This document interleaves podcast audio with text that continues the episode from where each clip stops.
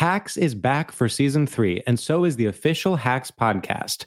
In each episode, Hacks creators Lucia Aniello, Paul W. Downs, and Jen Statsky speak with cast and crew members to unpack the Emmy-winning comedy series. You'll hear Hannah Einbinder and Jean Smart speak to their on-screen dynamic, along with stories from the show's writer's room, on-set antics, and creating the world that Deborah and Ava inhabit. Watch Hacks, streaming exclusively on Max, and listen to the official Hacks podcast on Max or wherever you get your podcasts. When you buy Kroger brand products, you feel like you're winning. That's because they offer proven quality at lower than low prices.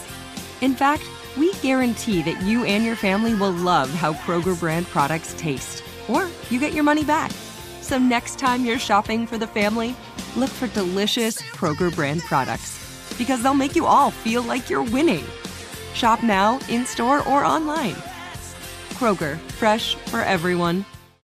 You deserve a moment to yourself every single day. And a delicious bite of a Keebler Sandies can give you that comforting pause. Don't forget to pack the melt-in-your-mouth magic of a Keebler Sandies for a post-lunch pick-me-up. This magic is baked into simple shortbread cookies by Ernie and the Keebler Elves. So as life continues to fly by, make the most of your me moment. Take a pause and enjoy a Keebler Sandies.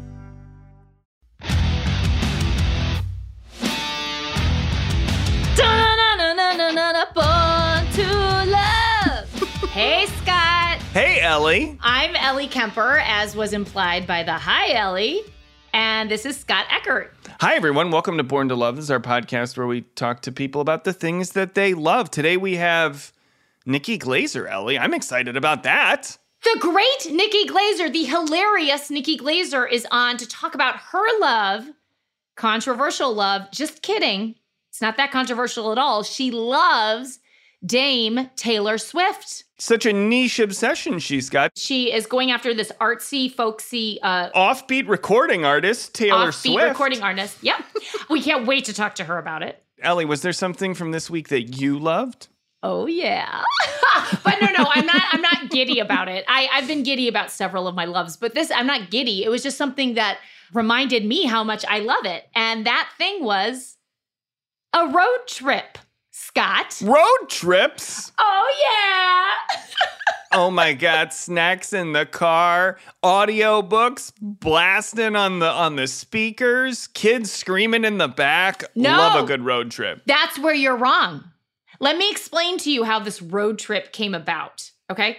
It was unplanned. That's the other thing. I mean, how often do you have an unplanned road trip? That's only when you're fleeing the law. That's the only yeah, time I can that's, imagine. That's exactly right. That's exactly right. But this wasn't fleeing the law. This was fleeing a wedding.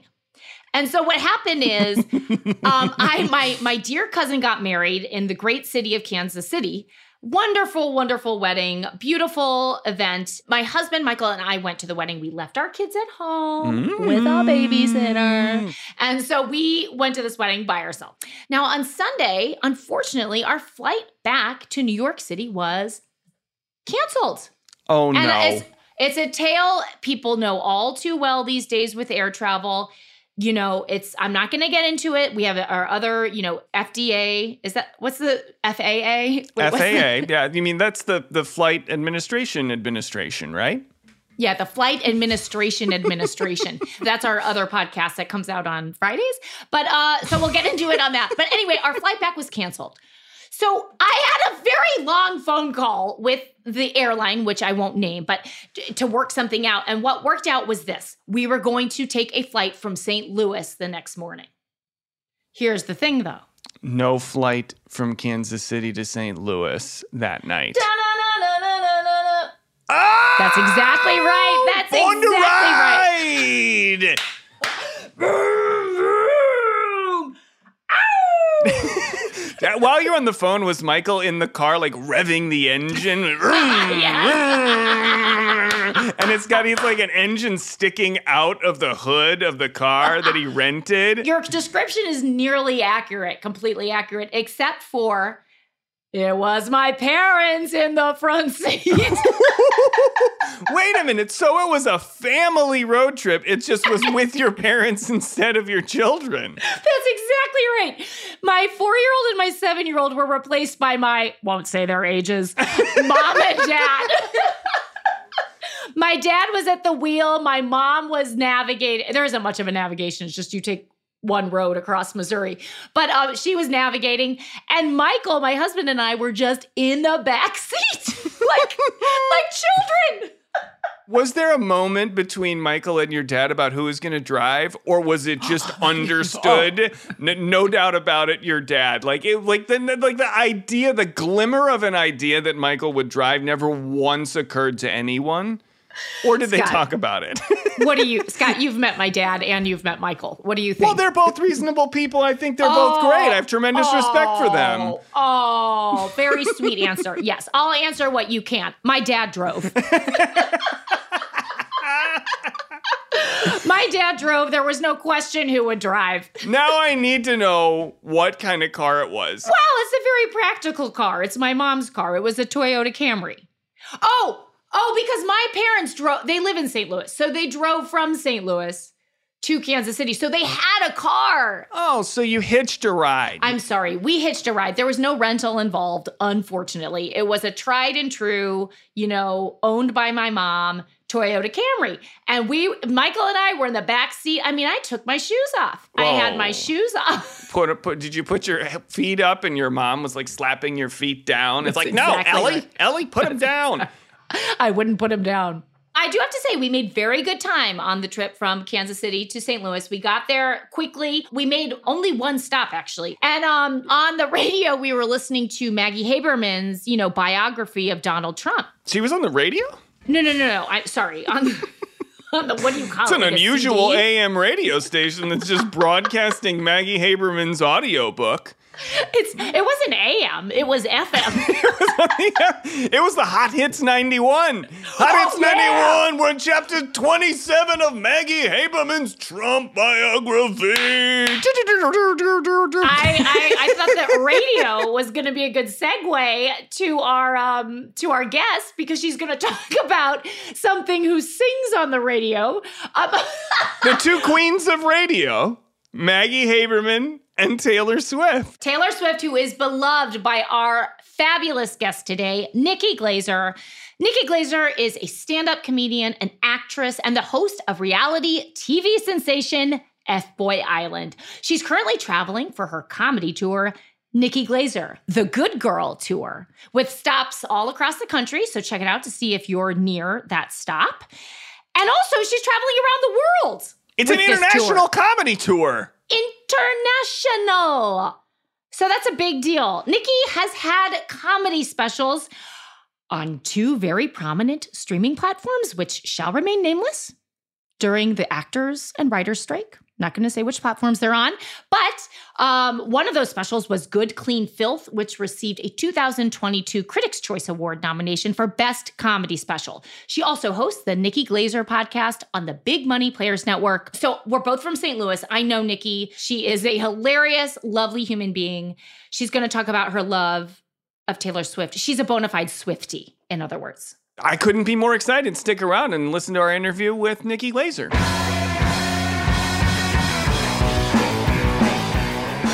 Guys, we are back with Nikki Glaser. Hi, Nikki. Hi. Thank you so much for being on our show. We are huge fans of yours. We are very excited to talk to you. So thank you very much for being here. That's so nice. I'm happy to be here. I'm excited to talk to you guys about what I love. I, I listen, we've done this show before. We've talked about, you know, things that people love, and it's great. I have to say that I'm particularly excited to talk about your love because I want to hear everything you have to say about her. Your love, it's been disclosed. We we said this in our introduction. Your love is Taylor Swift. Mm-hmm. Yes. Tell us everything. First of all, let me just say that people who identify as Swifties, it's because we don't really have much else to identify as. We're white, we're boring, we don't have much culture. There's not like a lot of history to like attach ourselves to. That's why like, white girls get tattoos and they like take up, you know, Pilates. Like they wear shirts with like I'm CrossFit, I'm Peloton. Like I just am searching for something that is like makes me feel like I'm a thing. I'm not just boring and, um, you know, ordinary. And so I identify as a Swiftie, and I think I first became a Swiftie with the album nineteen eighty-nine. It was the song Blank Space, and I just remember where I was. I was, like, in my bed listening, and it just, like, dropped that night, and I was like, this just is my thing. Like, I've had a couple moments like this in my life with Dave Matthews Band yes! in high school, and then Wilco in college, where I'm like, this is my new thing. I'm going to be the Dave Matthews Band girl. I'm going to be the Wilco girl. And I think I'm sticking with this one. I mean, this one has lasted since the nineteen eighty-nine album, so it's like two thousand fourteen, I think. And, um, you know, I'm not alone here, right? Like, no, no, you're not the only one who loves Taylor Swift's. Not by, not by any stretch. And it's gotten so much crazier since the pandemic and since the release of the albums Folklore and Evermore, which just solidified her place as like an indie artist. She worked with the guy from The National, which like made guys that were probably like, oh, Taylor Swift. They like had to accept her and like acknowledge that she is, I think, the greatest artist to ever live, up there with Paul McCartney. And I fight my dad on this all the time because his Taylor Swift is the Beatles. And so we go head to head about oh, it a lot. I see. That is what I want to get into, because I don't understand enough about the artistry of what she does, which we'll talk about, to appreciate her as one. I, I got to be careful here. I don't need the Swift. What is the gang of Swifties called? The Swiftie Army? No, just they're Swifties, yeah. The Swifties. You don't need them coming at you. Is there like a, a, a fanatic sect of Swifties that will come after Ellie if she if if she's too disrespectful? No, it's just the Swifties, and I've had them after me as well. I have not been protected from my own kind because, I mean, if we want to just get into it. I do. During the nineteen eighty-nine, when Taylor was doing that, she later came out in her documentary, Miss Americana, that she was struggling with an eating disorder and just feeling like not enough. Also, she's someone who's described herself in the song, You're Losing Me. She describes herself as a pathological people pleaser, which I love and relate to so much. Yeah. But she really struggles with those things. And in the documentary Miss Americana, she really came forth about what she was struggling with during the nineteen eighty-nine period. So during nineteen eighty-nine, she was very thin, and she was hanging out with all these models, and she, that was like her co- group of friends. Right. It was like a bunch of supermodels. And I felt at the time, I liked her so much, and I was like, I don't think she has room for me in her group of friends. I'm not a statuesque Victoria's Secret angel. And I also was kind of at a point in my my journey with my eating disorder, and I think I was going through something at the time and, and really struggling with being uncomfortable in my body. So anyway, I did a commercial for Orbit's Gum, and mm-hmm. they made me like go on a press tour about Orbit's Gum. I'm sure you've done something ex- like just as ridiculous in your life where you're like, what am I, I'm promoting a commercial I did? What's going on? So I went to like BuzzFeed and did an interview, and they were like, we hear you're a Swiftie. You want to talk about her? And I was just having a bad day, and I mouthed off, and I said, you know, she's too skinny. She's got all these model friends. Nikki. You know, I was just having a bad day, and I was projecting. Yeah. It was me feeling insecure, me feeling jealous that I d- didn't have control of my body in the way I wanted to because I was struggling with stuff at the same time. So I didn't even think about that interview, like, for years and years. It was a blip. During the interview, in fact, I had really bad pit stains, and I had called it out prior to this Taylor Swift part of this interview. And I was like, I need to sit like hunched over because my pit stains are so bad. So during the interview, I'm like, all of her model friends, she's too skinny. And I'm like going like this during, so I look insane. And they clipped it for no, the documentary no. Miss Americana Wait, that came what? out in twenty twenty. Nikki, they I have it. See, I have seen that, that documentary, and I got up to go to the bathroom, and I'm wondering if that's when you could be. That it, I need to go back and rewatch. It must have been. Because I am lumped in with all these like Fox News people mouthing off about her. Like, Nikki, that is not fair. It was crazy. It was part of a montage that was like building up why she went away for a year. Like she was no. overexposed. People had too many comments on who she was and, and what she should look like and her body. And I was part of that cacophony you, oh, of gosh. morons mouthing off about this person that they don't know so about. That is so unfair, and I'm sorry oh you were caught Ellie, up in it. Could you oh have my God. sued them? I don't want to go there, but no, could you have? No, I okay. felt accountable. I felt like oh, I deserved it because it was a wake-up call of like, you can't talk about celebrities thinking they're never going to see it. And like, if I heard someone talking about me like that, it would hurt my feelings right. to have them judgmentally being like, all of her friends are models and she's too skinny. Like, shut up. Yeah. But when I first found out about it in January of twenty twenty, a week before it came out, they dropped the trailer, and I was like so excited because I'm like, I can't believe they're doing a documentary about Taylor Swift, my favorite person. So I watch it probably within the first thousand people watching it. As soon as the clock struck twelve and it was dropped, I was watching it. And then I heard my own voice oh, no. say she's too skinny, all of her model friends. And it was just my voice. Oh, and I was no. like, I dropped my phone. Literally one of those moments where you're like, oh, like you get some bad news and you drop your phone. Wait, that's surreal. And it was late at night. So I texted my friends and I was like, this, I'm in this documentary. I don't know what I said. And they're like, that's not you. And I go, yes, it is. And they said, but you would never say this about Taylor Swift. And I was like, yeah, I would. And they're like, but you love her. And I go, I'd say it about you if you got too skinny and you had all model friends. I'm constantly asked about her in interviews, so I'm sure I mouthed off. But then the documentary came out a week later, and then I saw the video of it. And then I issued an apology to her. I just wanted her to know that I felt bad because I couldn't even listen to her music after it aired. I was oh. so depressed, and I was like, because I hurt someone I love. It wasn't about like, people are mad at me. It was like, she saw that for sure. And that had to have felt kind of bad. It couldn't feel good. No. And I was depressed for a few days, and I tried to go through my agents to send her an, a letter, and they were like, yeah, we'll get it to her. And I'm like, yeah, right. They're You're not, not going to get, no. So I just decided to put on my Instagram, like, uh, just a caption being like, hey, this is what it was, and I'm really ashamed. But then as soon as I sent it, I, like, felt so much better. It's, yes. It kind of showed me, taught me the power of apologizing. Oh, it's so valuable. Yeah. yeah. And she commented on my post and forgave me. She, like, never writes on people's posts except, like, one or two words. Yeah. And she wrote a whole sentence or two. I only read it once because I was like, it's too much. I can't take oh, it. Oh, you were overwhelmed. Oh, do you remember what she said? It was something like, oh my God, exclamation point, like tons of exclamation points being like, thank you so much for this. I'm so sorry you struggled with an eating disorder too. It was like, this is such an example of like how we can make mistakes and be, it was, she just forgave me yep. and was so encouraging and so sweet and lots of like emojis and oh, stuff. And oh, it, it made me feel so great. I didn't need that though, you know, like. No, you just wanted to, you wanted to do the right thing. Yeah, it, but it meant the world to me, obviously, that she acknowledged my existence. But I, I was just glad that she had seen it. Like yeah. I, that, that she knew that I had felt bad about it. But yeah, that's how I feel about her. I really feel like she's like a, a best friend. As cra- And I know that a lot of people have talked about this with the whole parasocial relationships and how, you know, you don't know her. And I'm ve- very well aware of that. But I, you know, she was at the V M As the other night and I was watching with my boyfriend and she, like, won an award, and it's just a V M A. I mean, like, V M A awards, they're just, like, made up. You know, like, it's, like, best kiss on a R and B album or whatever. You know, like, th- these are the categories. It's, like, does it mean anything? They're probably bought by, you know, people.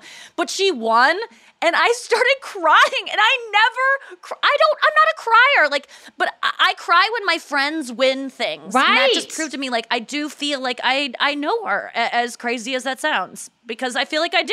It doesn't sound crazy. And I've had that same experience when you're talking about someone winning something where it's not so much as, I mean, you, in your case, it was like, oh, I feel like my friend is winning. But also the art that they've produced has touched you in such a way. Like that's when yeah. I've cried. When I'm like, oh my yeah. God. Like when Julia Louis-Dreyfus won for Veep, I was like, oh, well, I mean, I like idolized her. But it was just like tears. Oh my God. I have watched that acceptance so many uh, times where Gary comes up and holds her purse oh, for her during it. Oh, it's just fantastic. It's one of the greatest moments at an award show ever. Well, she's just so a genius. Oh. And it's so, and but that kind of thing where it resonates with you in such a way. And that that's what I wanted to know. So do you, like, are you in touch with no. her? Okay, so it is no, a love. She is not. Yeah. No. Okay. She's, she's got to be aware of me because I'm so. very loud. And, like, I... I was in the New York Times piece about her. I know you were. I read that. I, you know, I was front row at, like, I think five of her Eras tour shows. I've been to nine of them, but I've been, like, front row for five of them. I know she's aware of me, but she doesn't need to acknowledge me. No, I get it. There's been, like, chances maybe where it's like, you could maybe meet her. And I've said no. Uh, yeah. Because she'll have to, like, calm me down, and I'll start crying and shaking, and she'll have to, like, comfort me. And I'm like... I just don't want to bother her with that I understand. Stuff. Like, she's got enough to worry about. Right. That I don't need her being like, it's okay, and, like, holding my shoulders as I'm like, uh, uh, uh, you know, yep, like, yep, just, yep. no, she doesn't need that in her life. Nikki, we've had a bunch of people come on and talk about what they love, and their loves are always like, I love pizza, or you don't understand, I'm, I'm super I'm super into this hobby of mine. Your love for Taylor Swift is like a marriage. It's like a roller coaster that I I was not expecting this.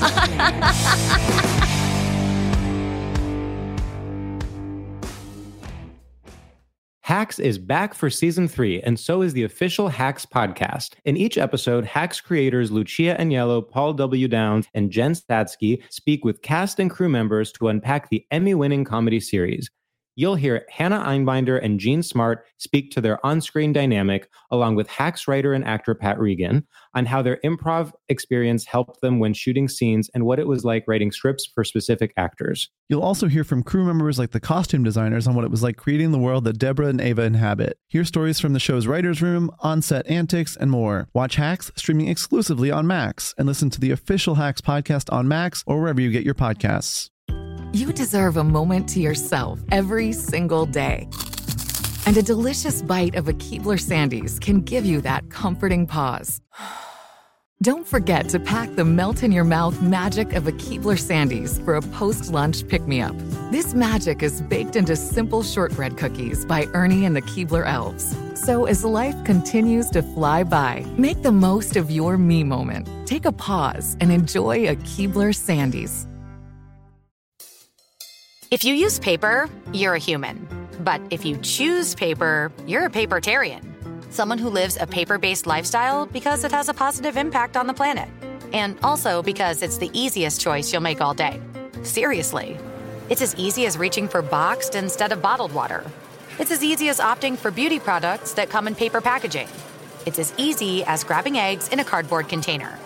And that's all in one trip to the grocery store, which, if we're being honest, you were planning to go to anyway. But paper isn't just an easy choice. Papertarians know that it's the smart choice, too. Because paper comes from trees, a renewable and sustainably managed resource. And paper products are designed to be recycled. In fact, when you choose products that come in paper-based packaging, those fibers can go on to be recycled up to seven times. So why wouldn't you go papertarian? I'll wait. Learn more at howlifeunfolds.com slash papertarian.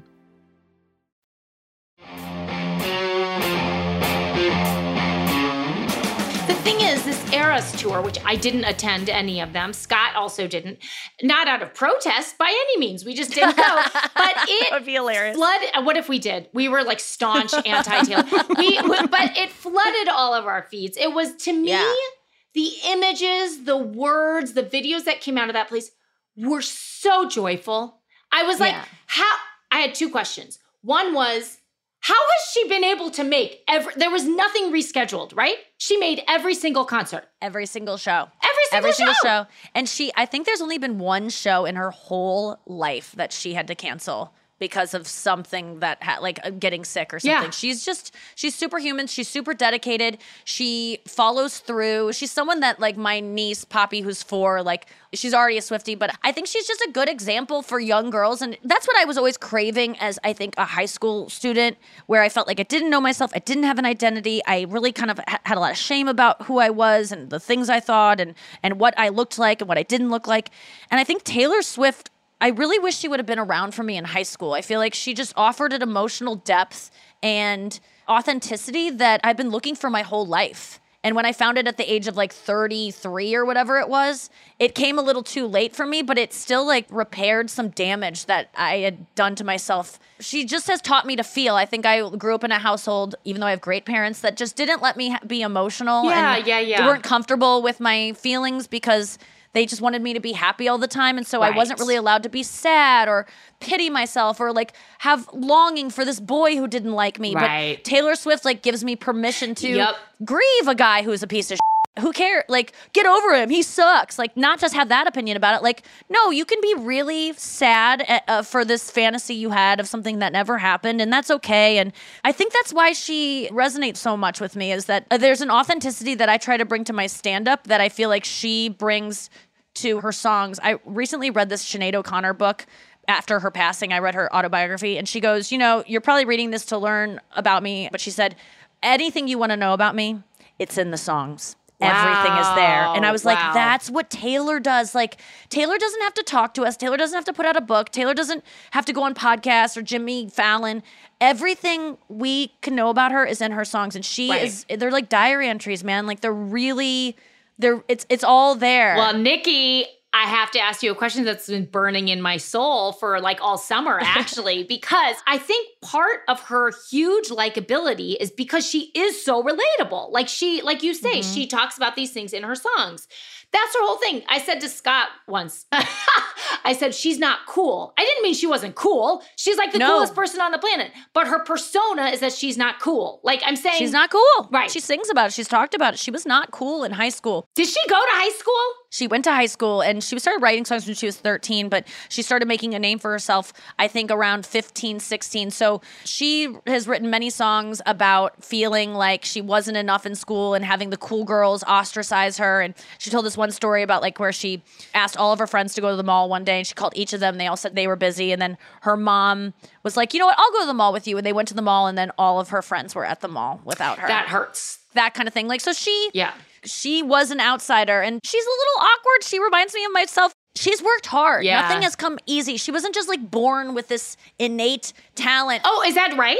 I believe that everyone that is extremely talented in that way has worked mostly for it. Right. Like, oh, I think I see that what you mean. You start with a little bit, but you can work hard enough to get to where people are who are just like born with it. You really can. And I think that Taylor Swift is someone who has really worked hard and worked her way to this place and has done it by being, not, like, she seems like a pretty nice person. She seems pretty nice. But my thing with Taylor Swift was I'm like, she is such a global phenomenon. How can that be authentically her? Like, you feel like, mm-hmm. you, like you have described, as though you know her quite well. And so yes. I have to think to myself, well, is that real or is it a trick being played on me? It seems to be real. Well, I think it's a mixture of both. I mean, she's admitted that she wants to be liked. So she's self-aware enough. I like that she's starting to admit, like, I'm putting on a little bit of a thing, a good girl image, and she's had to do that to get where she is. You know, as we know from being in the spotlight, you got to put it on a little bit. Yeah. You got to play a game. You got to turn it up. And I do think, though, that she is a nice person and she is a good person, but I think that there is this desire to be liked and that she's struggling with that. And every album, she kind of like drops some of it. And this past album, she got really self-aware and talked about having depression. And the fact that Taylor Swift gets depressed makes me feel a lot less bad about when I get depressed yeah. or, you know, that it's it's never going to maybe be enough. And that maybe Taylor and I are both kind of uh, grappling with that in our careers. Well, I think that is, again, you've just sort of zoomed in on what makes her so hugely, I guess, popular, is that you see yourself in her. She is the mirror ball. And so you see yourself reflected in her. And yes. that's very, po- that's a very powerful, it's, I mean, the fact that you feel that way, I feel that way, yeah. but so does like your four-year-old niece, you know? So it's like the span of it is huge. Yes. That four-year-old, the niece thing is what I, I find so very impressive because yeah. especially given how adult some of these themes are, the fact that like my sister went to the Eras tour and she said that the thing that stuck with her apart from the performance and the staging and all that kind of stuff itself was that there were like some seven-year-old girls in front of her that were just like screaming in ecstasy the entire time, just like shaking. The way that you described how you would feel if you yes. met her, these young girls were were were feeling during the tour. And it's like, wow. So she's connecting with Nikki Glaser and with Ellie Kemper and with, you know, hundreds of millions of people around the world, including these young girls. Why do you think it is that that that she appeals to these girls? I think that's the musicianship. I think that's that's her songwriting ability. Like, you can't deny that these are bops, that these are catchy, that she is a great songwriter. And and now it's just, it's pretty solidified that she's one of the best songwriters of all time. I would argue the best and most prolific because she has like thousands of songs at this point. She can't stop putting out albums. Yeah, that's it's, crazy. That's she's on her crazy to eleventh me. Album coming up, and that's not even to include the re-releases, which have included, you know, seven more tracks per each re-release. So I just know that I love her music, but I've always felt like, oh, maybe I don't have that good of taste because people have made fun of me for liking Dave Matthews Band or liking Matchbox twenty or Counting Crows. I am with you, Nikki. That's my arsenal. And it's like, maybe I'm suck at music. But I'm good. I know what I'm talking about. She's f***ing great. And do you know, it felt so good when I have been a Swiftie for years and years, and for much a shorter time than most people who have been Swifties, but now there are people that have just jumped in this year, but it's so nice to have been kind of made fun of a little bit, especially by my friends and family for how obsessed I've been with her for so long as a woman in my late thirties. And then to see the global phenomenon she's become recently, I'm kind of like, oh, was I... Was I right? Was I onto something? It looks like I was right. Yeah. Because she's the greatest selling artist uh, of all time. And she is the most listened to artist on Spotify, aside from uh, Drake, I think. I think there was this whole backlash at first because this was talked about a couple years ago, so this isn't my own original thought. But I think that people dismiss anything that young girls like as inherently stupid, vapid, uh. and like they're just hormonal and they're shrieking Beatlemania. They don't really have taste. They just like it because it's shiny and cool and hip. And that's kind of what she was dismissed as, as just like this like kind of teeny bop icon that is a flash in the pan. And now she's respected in indie circles, rock. Like this isn't just me being sycophantic because I'm a little hormonal teen. No. Like I think that's what they still associate it as, because I do have her posters up and I have all her t-shirts and the merch and, you know, the friendship bracelets. It just seems like but that's stupid because that, it's girly. No, but, but that's part of the culture of following. Right, exactly. It is fun. It's so fun. Oh, I, I get it. I mean, I really enjoy being this crazy. Well, I, that's I really, another thing. It's I like, love why it. Not? It feels good to like something so much. Like, I've never cared yeah, about sports that. in the way that I see my friends care about sports.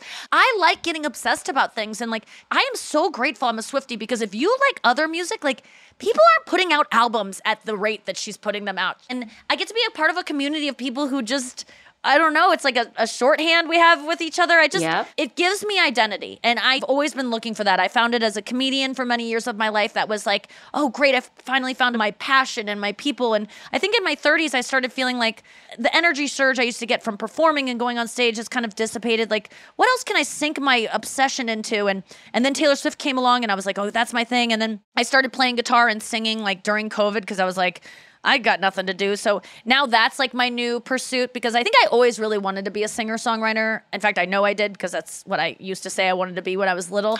And I just like, I got some bad feedback in high school about like, this isn't your thing. You're not going to make it. You, what? you don't have the talent. Yeah, it's, it sucked. Taylor Swift is kind of what I always wanted to be. And right. so I love her for that too. It's like, oh, well, yeah. this is a new, not revelation, but adds new, you know, color to our portrait, which is that of course then you're going to admire. And I, can I say, I don't want to say idolize. Idolize. Okay, oh, I'll absolutely. Say idolize. Yeah. Yes. My, who, my boyfriend would say that. that. Well, yeah. Well, there we go. What was it like being in the front row for, did you say five of them? Like yeah. what? Like what is that? Because it seems like I, I have I struggle to imagine that sensation. It was the best. It was so awesome. I spent so much money, and I don't really spend a lot of money on things. Like I just have like a low key life. I spent so much f***ing money on these tickets. You know, like you've heard the rumors of like how much they are. Like I think I spent thirteen thousand dollars on two tickets. But I was like, it's you took your mom, right? Yeah, yeah, I took my mom. Well, that's lovely. It, it was the greatest, because she's always kind of been like, oh, Nikki and her Taylor Swift thing, because I lived with my parents during COVID, mm-hmm. and that's when it really grew mm-hmm. because of those release of those two albums. It just like, I was really obsessed during the time, and there was nothing else for me to focus on. Of course so not. I was very into Taylor. Yeah. And so I think they've always kind of rolled their eyes.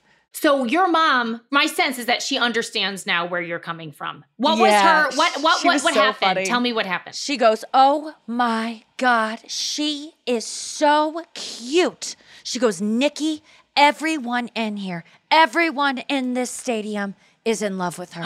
Everyone. And I get it. And we like, it finally like sunk into her, like yeah. my obsession and how yeah. cute she is yeah. and how talented. I almost started getting jealous, because I'm like, my mom has never like, you know, been in awe of my talent in those ways. Like my mom will never be like, that was amazing. Not never. She does compliment me on like what I do, but she'll just, the thing that she really loves about what I do is that they love you. People just oh, love you. That's so funny. Like she is so into, she goes, I can't believe all of the, look at all these people. They love you. And she, and I go, you can't believe all these people love me. And she's like, I can't believe it. It's ridiculous. Taylor Swift, I understand, but not you. Yes, exactly. I was like, could I ease it down, Mom, yeah, on yeah. Taylor's talent? Because I don't hear you hop off about my talent right. that much. It's usually just about like, I can't believe all these people love you. But she, she got it.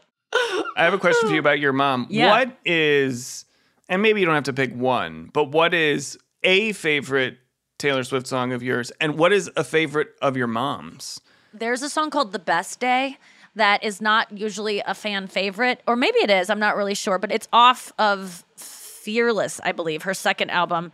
And it's about her mom. And it's about how her mom was always there for her during all these sad times in life, and that she had the best day with her mom. Like, it's just this emotional song about loving your mom so much. Aww. And it's so cute. And she wrote it when she was like seventeen, Aww. And it's just the fucking cutest song.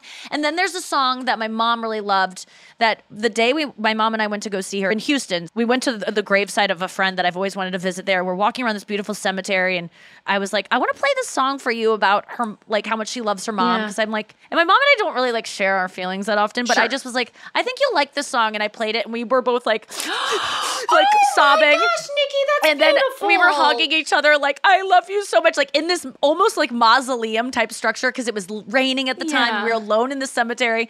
And then I played the song Marjorie, which is about Taylor Swift's grandmother and how much she misses her grandmother and how she's still with her. And um, and then uh, there's a part in the song where her grandmother's voice like sings, because her grandmother was a singer too. And oh, then wow. we're sobbing about that because we're remembering my grandmother. And so yeah. those two songs were like really special to us. That's so sweet. I think of her, you know, her coming out on her second album, and she's like, I'm going to write a song about how much I love my mommy. Like, that's kind of a bold right. move for a girl who's trying to be like cool and like in the music industry. Like, she didn't give a f- She's like, I love my mom, and I'm going to write a song yeah. about how much I love mama. And it was just, it's so sweet and wholesome. And and I think the, the, that's why those two stand out to me. They're just very deeply emotional. That is a beautiful Shakespearean, dare I say, Swiftian. Yes, sort of yes, you say Swiftian. Moment to potentially end this part of the interview on Ellie. I mean, what do you think? I agree with you. I think what a lovely note to end the Taylor Swift love fest on, mm-hmm. because I've always known I like Taylor. I haven't shared the intense love that you have, but you make me want to go wa- rewatch the document. Not for you in it, but oh, you have so much to like get into. I'm excited for you. I have like, so much to get into. You I want am. me to play a song in a, a cemetery for my mom? That's what I'm inspired yeah. to do. Based oh my on God, this go do it. Yeah, it's it it's was the, one of the scariest things I've ever done emotionally, but it paid off. And we will. My mom and I will never. talk about it again, no. but we definitely sobbed and held each other in a cemetery oh, in the middle of the afternoon oh. in Houston while it was raining outside. And we're both like so embarrassed of it now, but like, you know, those moments that just like, oh, yeah. it gets to you. And then you're like, you're like, well, never. And then I'm calling an Uber, again. like, okay, yes. I think he's over here. We got to walk a couple blocks. Like, wait, like we'll never talk about it again. No. Like I come from like, a, you know, kind of Catholic. We don't talk about our feelings family. Yeah, yeah we're all, Scott's from Minnesota. We're all Midwestern stock we here. Get we it. get it. We get It. You feel a certain way, but you don't necessarily talk about it. Totally. Nikki, thank you for, for talking you about guys. your feelings with us. And if you have time, we would love if you could stick around for a game week play yes. called Love It or Loathe It. Okay, we'll play that when we come back.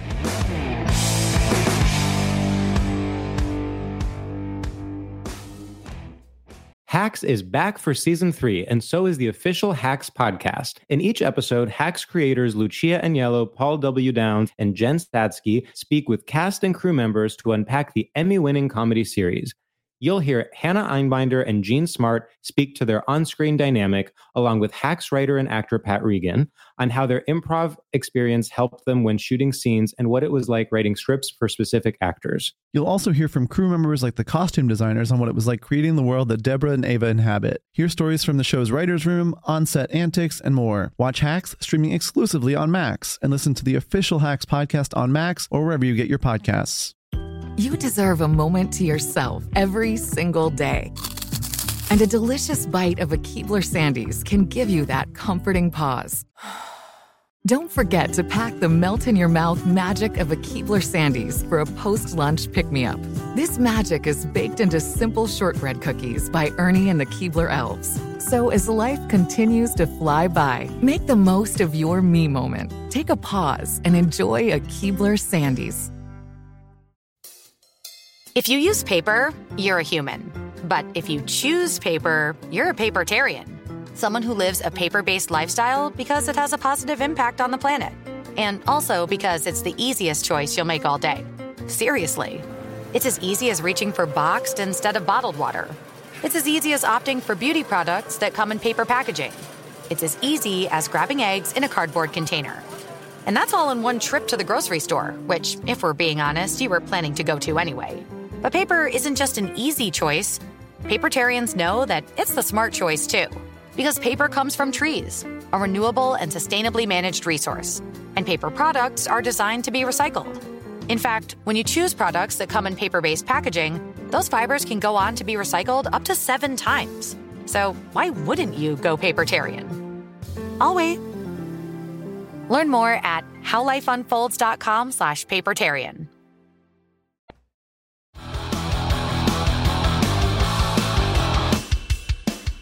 Guys, we're back. We're here with Nikki Glaser. We are going to play a little game called Love It or Loathe It. Nikki, you've listened to the show. This is a game where we are going to give you a number of items. You say whether you love that item or you loathe that item. There can be no in between, okay? You have to either love it or loathe it. Okay. Okay. Okay. And Nikki, we've mentioned you, you grew up in Saint Louis. You live in Saint Louis. I also am from Saint Louis. Love it or loathe it? Imo's Pizza. Emo. It's not. That was nixed from our list. But but now that you mentioned it, I'm, uh, let's just get into it. Love it or loathe it, Imo's Pizza. Well, I'm a vegan, so I have to loathe uh, it. But if yeah. I wasn't, I'd love it. Yeah. Worked there in high school. You worked there? Yeah, the one in Webster. Were you a vegan then? Oh, no. And yeah. I ate so much. Yeah. And my mom once told, asked me if I was training for football yeah. season because okay. I ballooned up. wait, wait. So Imo's, Imo's, is that the is that the pizza that's like on a cracker or something? Yep.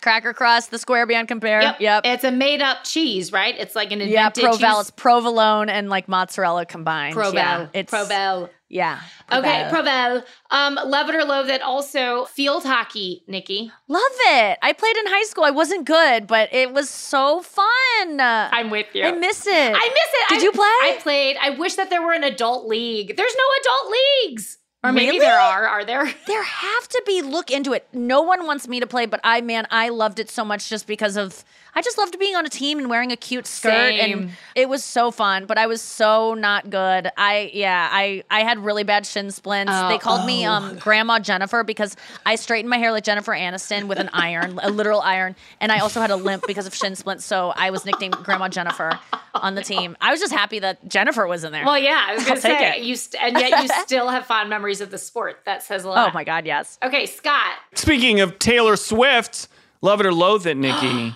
Olivia Rodrigo.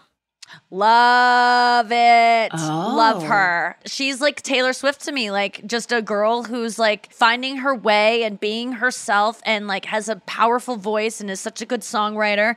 And I don't know what's going on between them. I think it's fine, but I don't care. Like I can still, even if there was beef between them, I could still love two people yeah. that might not get along, but I don't think anything's going on between them. But I absolutely love her.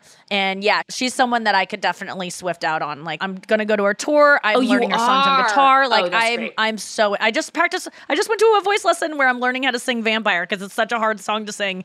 And I, so I'm obsessed. I love her. I only recently discovered her, and it's only because did she just release a new album? Why was I reading yes, about her? Yes, yes, yes. So new album. She's fantastic, and she's I so love good. It. And I, she's so young. She's four years old. She is so she good, is.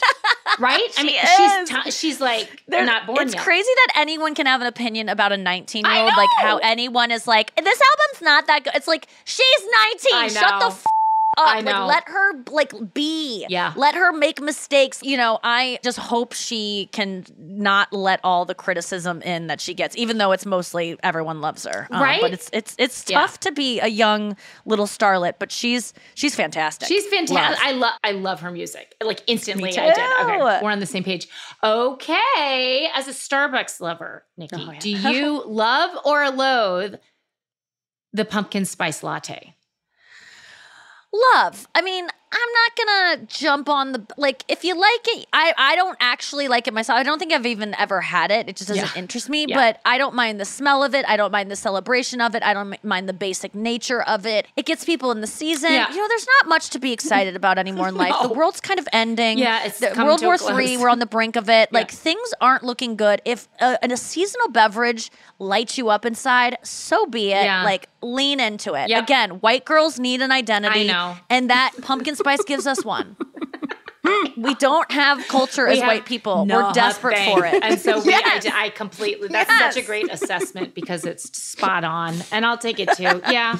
It's sweet. It's delicious. It's festive. We'll take it. Sure. Okay. A lot of enthusiasm behind that recommendation, Ellie. Yeah, it's festive. Moving on. Uh, love it or loathe it, the beach. Uh, loathe it because it's the sand is just oh, dirt. Oh. It's just hard dirt. It's gr- gross and it gets everywhere. Also, currents, I don't trust those. I'm very scared of undertow, even though I know you're supposed to swim parallel to the shore. I can't trust myself to remember no. that in the moment that I'm being pulled out to sea. Yep.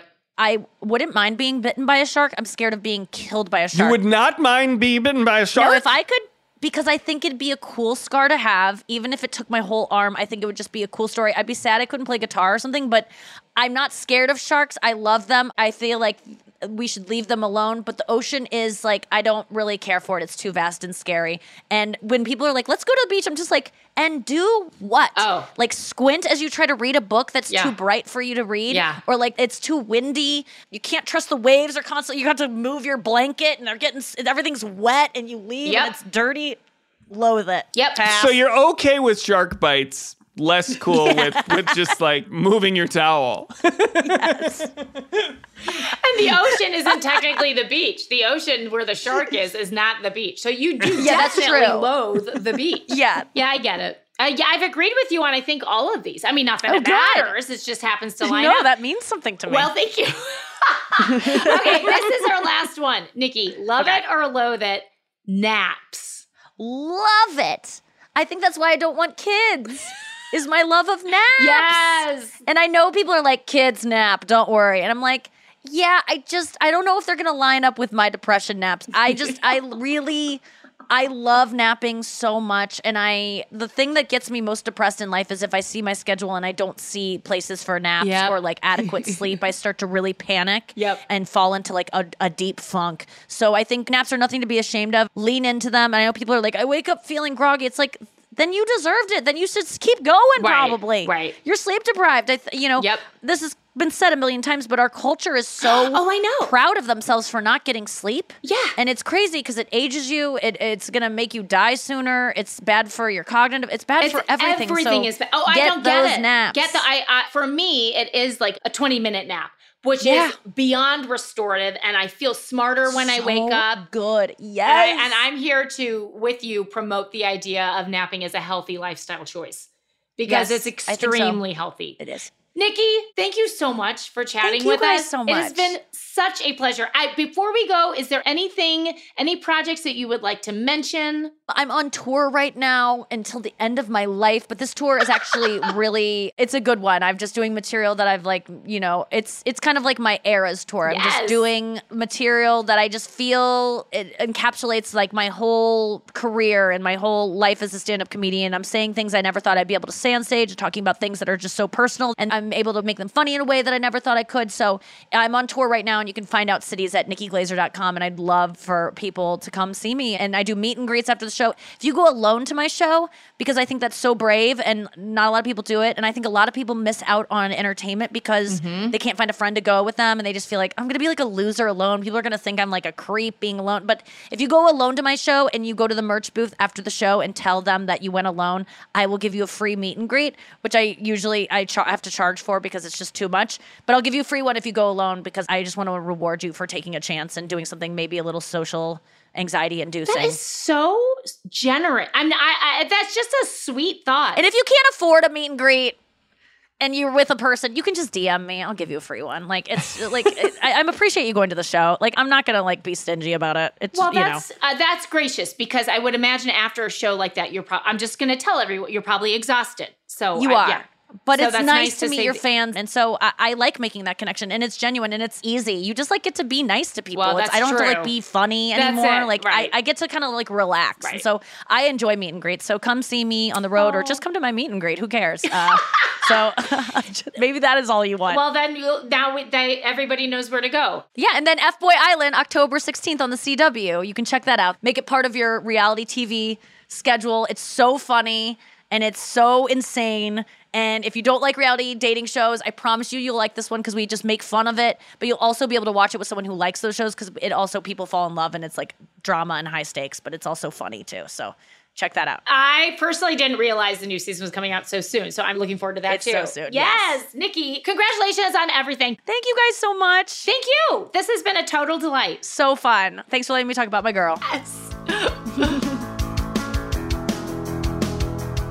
Thanks for listening to Born to Love. We'll be back next week with brand new things that we love. We want to hear from you. Leave us a review in Apple Podcasts and tell us what you love. We might even ask one of our guests in an upcoming Love It or Loathe It. Born to Love is hosted and created by Ellie Kemper and Scott Eckert. Our executive producer is Aaron Kaufman. Our producers are Sheena Ozaki and Zoe Denkla. Born to Love is part of Will Ferrell's Big Money Players Network in collaboration with iHeart Podcasts. Special thanks to Han Sani, Rachel Kaplan and Adriana Cassiano, Michael Fales, Alex Coral, and Bahid Frazier.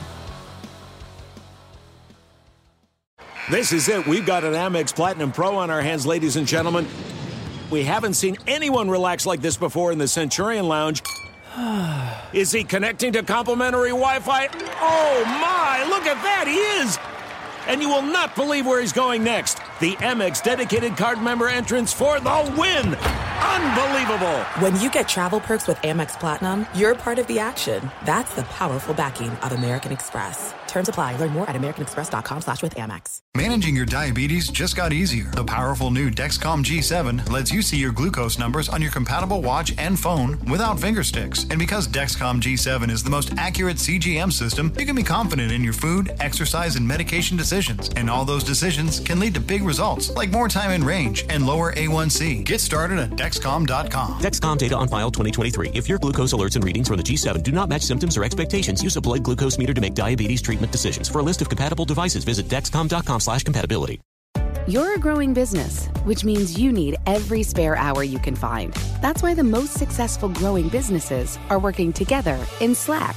Slack is where work happens, with all your people, data, and information in one A I-powered place. Start a call instantly in huddles and ditch cumbersome calendar invites. Or build an automation with Workflow Builder to take routine tasks off your plate. No coding required. Grow your business in Slack. Visit slack dot com to get started.